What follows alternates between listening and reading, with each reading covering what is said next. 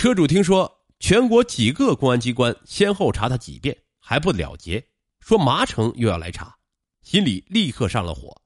一辆破旧汽车，钱倒没挣着，麻烦招来不少。这样查还要查到猴年马月。当地警官介绍完麻城警官的来意后，张茂环气不打一处来，脱口骂道：“是哪个炮子穿的新的？假冒我的车牌号，到处作恶，害人又害我。”张茂环的四零七三幺查否了，查到这里，案件的线索似乎全断了。但专案组的刑警从车主的骂话，倒又听出了名堂。麻城的作案车牌是豫 M 四零七三幺，难道全国其他地方也有案件牵连豫 M 四零七三幺？既然其他地方也发生了同类案件，只能说明这样一个问题：这辆车，这辆车上的凶手。攻击目标不仅仅是汇仁肾宝这车货这个万良园，就是说，全国有很多地方发生人货失踪，或者说与麻城一样，只见杀人现场不见车与货，凶手一样逃之夭夭。专案组翻阅了二零零零年五月二十六日，浙江陆某二十五岁，从余杭市租赵伟的豫 M 四零七三幺前往安徽省阜阳市。被人捆绑手脚，胶带封口鼻，致死后抛尸。二零零零年六月十五日，天津飞鸽自行车厂与赵东兴签订运输合同后，赵东兴驾豫 M 四零七三幺将货骗走，下落不明。并案侦查后，专案组的视角更广阔了。恶魔为了保命，将包袱挂在营池张茂环的身上，抽身远走他乡，这是狡兔三窟的惯用伎俩。麻城的刑警不是没有过犹豫与困惑，警方这期间吃了多少苦，跑了多少路，说得清吗？说不清的。他们在许昌一个已破的案件中发现一个犯罪嫌疑人与八三零案件的犯罪嫌疑人长相相似，赵伟的眼角有伤疤，此赵伟眼角也有伤疤。转了一个大弯去监狱提审时，狱守警官说此赵伟早已越狱在逃。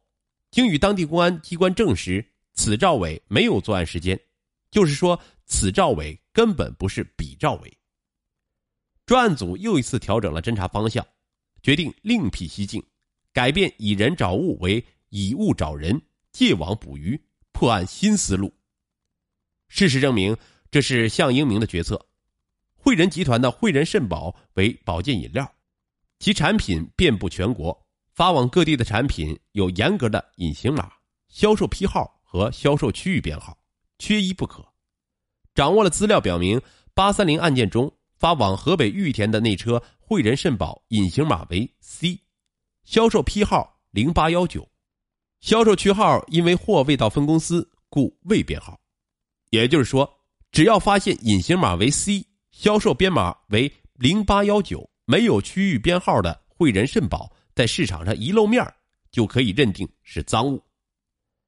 线索重新变得明朗起来，专案组再次出征江西南昌，与汇仁集团总部联手，让他们向全国十二个省公司、七十八个分公司、一百二十四个销售网点、一万多个专职销售员发出内部通报，严密监视这批赃物的出现。这张大网撒向全国。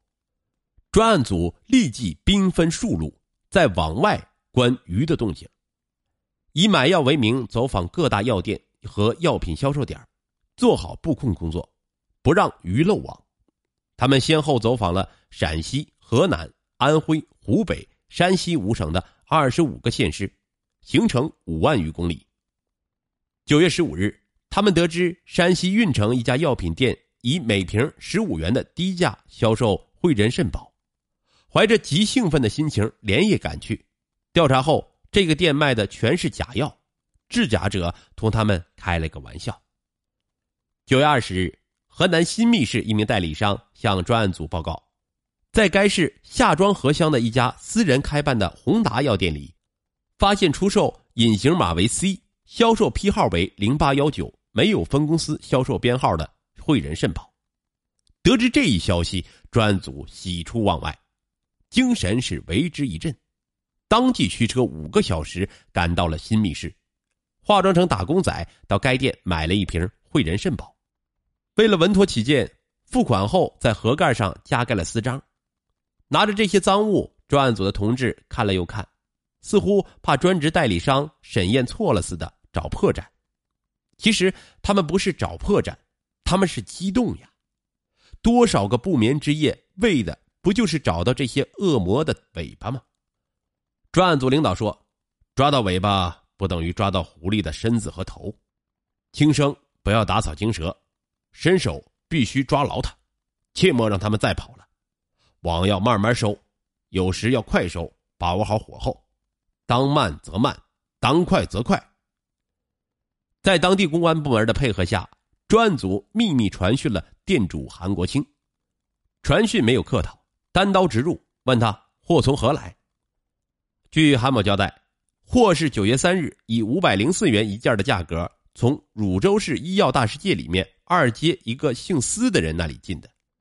韩某说不知道姓司的名字，只知道姓司的电话号码。据此，侦查员们立即赶到汝州市，守候了一整天。跟踪到了姓司的司某，在强大的问询攻势面前，供认他的货是分五次由平顶山市一个名叫张钦利的坡脚人提供的。侦查员当即让姓司的打电话约张钦利再次进货。张某听说进货，自然没想更多的，就答应了。当天下午，他们赶到汝州市，途中不枉将张某截住，经过讯问。张某交代，他的药品全部是在平顶山市建设东路一个叫张武军的人那里购买的，并说是张是搞货运生意的，还输入了张的手机号码和家庭电话号码。这一下子案子就明朗了，张武军只要现身，施梦娇肯定完犊子。最后冲刺就要开始了。九月二十三日，在专案组的授意下，张坡子打电话请张武军吃饭。两人约在这天中午，地点是金源饭店。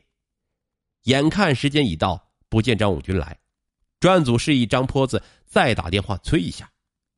狡猾的张武军在电话中却说：“坡子，你来接我吧。我我我腿不方便，你进来吧。”而事实上，张武军当天上午带施梦娇等来到金源饭店，在门口犹豫观看了很久。见没有坡子的车，又悄悄的溜走了。虽然他们说不清张坡子请吃饭的真正用意，但已经预感到大祸临头了。大祸临头不是大祸在身，说明还有一线希望。有线希望就不能放过，必须做最后的挣扎。就是这一天晚上，张武军驾着他的昌河车与施梦娇冒雨赶到漯河，躲在一个姓王的家里避风。第二天，施梦娇通知王建喜来商量对策。分析认为，张破四的药品可能出了问题，或是张武军、王建喜的手机被警方跟踪上了。因为在三门峡、在南昌都用随身手机打了电话，而且联系频繁，只要警方去邮局查找，我们就暴露了。于是当机立断，停止使用现有的手机，放在张武军姐家的赃物不安全，应立即转移。随后，张武军到邮局买了一个神州卡，又换了个手机号，开始了各种清理战场，以防警方抓到蛛丝马迹的打扫工作。魔高一尺，道高一丈，为了避免打草惊蛇，专案组采取往而不拉的战术，对张辅军进行秘密监控。经过五天的调查，初步摸清了与张武军来往密切的施梦娇、施国平。王建喜等人的基本情况和活动规律，断定这几个人都是八三零杀人抛尸案的主要犯罪嫌疑人。九月二十九日，专案组获悉，张武军接两个外出销赃的侄儿张少杰、张进涛，将于次日凌晨到漯河火车站，这是抓捕毒蛇的有利时机。他们迅速侦查了地形，画了草图，针对可能出现的各种情况。制定出最佳抓捕方案，在研究抓捕具体人选时，考虑到张武军曾在食品所杀过猪，身体强壮，领导决定将这一重任交给曾任过武警教官的小孙。五月十分的漯河火车站仍然是热闹非常，进进出出，人山人海。为了不引起张武军的怀疑，专案组请站务员协助，将停在广场附近的试婚车清理出场。侦查员按预定的分工，把住各个进出口站，张网严阵以待。